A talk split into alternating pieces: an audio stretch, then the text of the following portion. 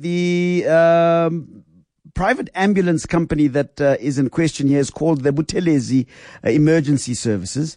It netted more than 15 million rand from two sus, uh, suspect backdated price increases from the Free State Department of Health, apparently without much scrutiny.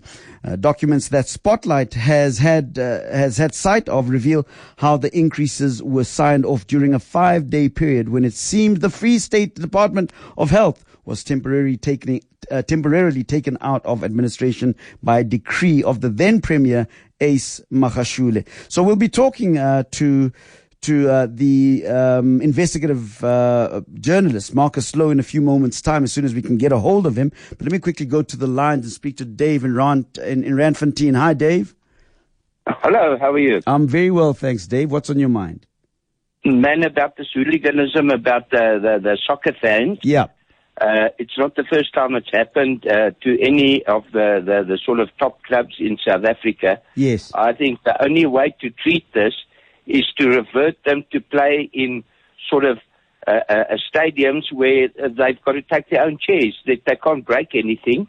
And uh, these teams whose uh, uh, uh, supporters go beyond and break everything. I mean, you were quoting two and a half million rand or something. Two point six million rand, yeah yeah, if if if they go to these uh, uh, uh, stadiums and break and burn everything, downgrade them to stadiums where they can't break and burn anything. And like like which stadiums? How far they get? Like which stadiums, Dave? Which stadiums cannot have uh, uh, you know don't have any amenities that can be vandalized or broken? Well, I don't know. Unfortunately, I can't. I can't tell you which stadiums, but surely there must be old, dilapidated stadiums where they can. Yeah so even if I play on ground, so what? You know, I mean, if this is the way they're going to treat the the the the the, uh, the decent places, let them play where they shouldn't be treated like that. Dave, thanks very much for your contribution. Uh, your thoughts on uh, what Dave has said. I'd love to take your calls on that. 2.6 million rand is the amount of money uh, that has been estimated to to um, you know to represent the damages that were caused by the hooliganism we saw uh, at the Moses Mabhida Stadium over the weekend. Your thoughts about that? I'm joined on the line now by the co-editor of Spotlight, and uh, Spotlight is a print and online uh, publication monitoring the state of South Africa's health system and the people that use it and keep it going. And Marcus Low is the co-editor there. Marcus, thank you very much for joining us. I really appreciate your time, sir. Hi, Aubrey. Thanks for having me. So there has been the story that has been swirling around the um, the government of uh, Free State and of course the Department of Health there, and a company called the Buthelezi Emergency Services, and how they received a very mysterious uh, increase during the time that uh, uh, uh Mr. Ace Magashule was premier. Tell us a little bit more about this, Marcus. Well, you know, firstly, I need to give you some background. Yeah. Um, this company, but government doesn't really outsource ambulance services in South Africa. It's it's only in the Free State and Northwest where they have these big tenders that they give to private companies. Now, Buthelezi EMS is the main company that's um, getting these tenders in those provinces. And the way we got onto this story is that healthcare workers, doctors, nurses um, complained about the service you know, ambulances arrive, but they don't have all the equipment. Yeah. Um, ambulances arrive late. You know, the tender says it has to arrive within an hour, but it takes three or four hours. Um, you know, so that's the kind of thing, and that, that has a real impact on patients. So, you know, be, before we go on, just to sure, sure, you know, the the kind of Gupta type corruption we deal with is one thing, um, and that's very important. But this is you know, you're lying there bleeding, or a family member is lying there bleeding, and the ambulance is not coming. And when it does come, the person on the ambulance is not qualified to help you. So that's the you know that's the level of um, horror that sure. we're dealing with. Sure. So what you what you're basically saying, Marcus, is that this isn't a political type of uh, corruption. This is um, you know, when the tar hits the road, as it were, uh, where people need basic services. And it is on that basis that you started um, uh, uh, investigating this company, Buthelezi EMS, because the people in that area were complaining about the lack or, I suppose, the level or the quality of service that was being delivered. Yeah, so I mean there are two elements yeah. to it, but you know the minister has been clear on this. Minister He's said medically there's no no case. These guys shouldn't be doing the job. Um, you know, you can have an argument maybe about whether private companies should be involved, but if they are, there's no question they should do the service. They should provide a proper service. So that's not there. Yeah. The other side is the procurement side, and that's where the, you know, what looks to us like corruption um, comes in. And in that regard, this tender has been, you know, there's been red lights going off from the start. Um, you know, way back when this was advertised, well, maybe to take it back just a little further, in 2013, the Free State was actually doing extremely well with its um, province-run ambulance service. There was um, academic articles published. They were held up as an example to the rest of the country about how you can run this service properly and save lives. And then, for some mysterious reason, they go and privatize it. Um, they advertise the tender, although they can't show us where that tender was advertised. Yeah.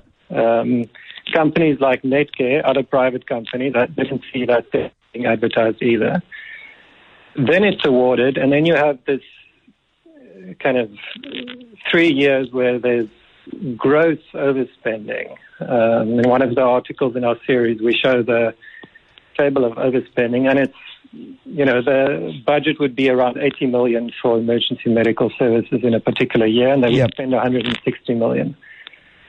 So today's story is about you know in that context of overspending and inflated invoices and you know red lights all around. This company is granted a, an increase for their service, and the circumstances is re- really strange.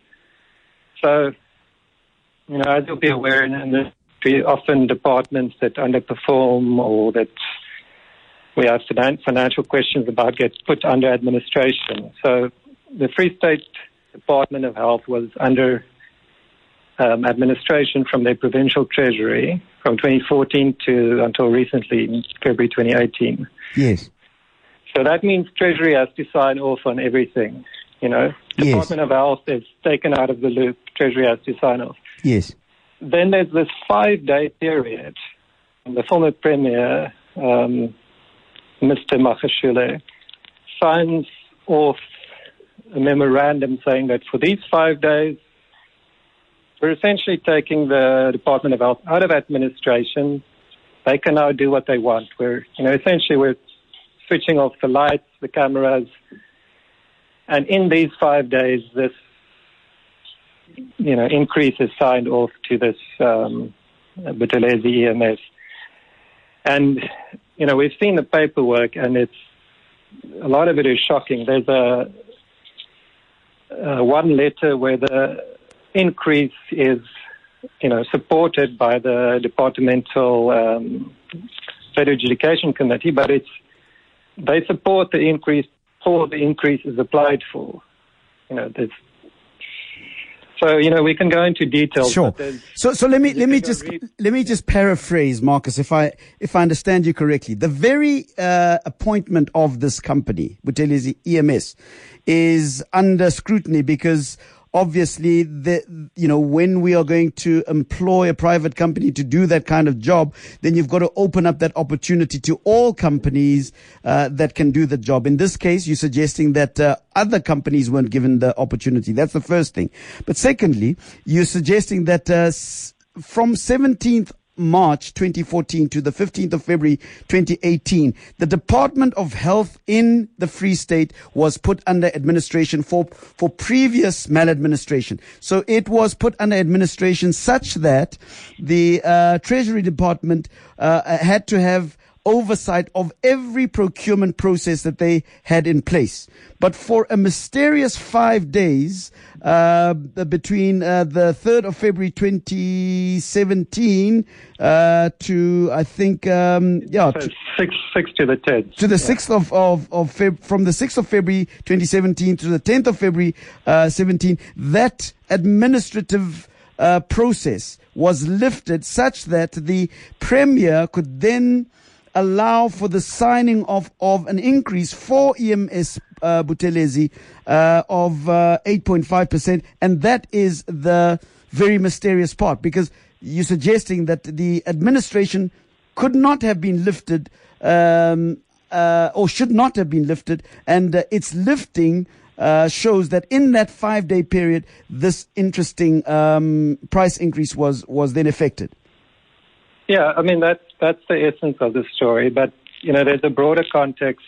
We've written six articles about this, so it's it's complicated. But there's a you know a pattern with this country, both in uh, company, both in the northwest and the Free State, where they overcharge for their services.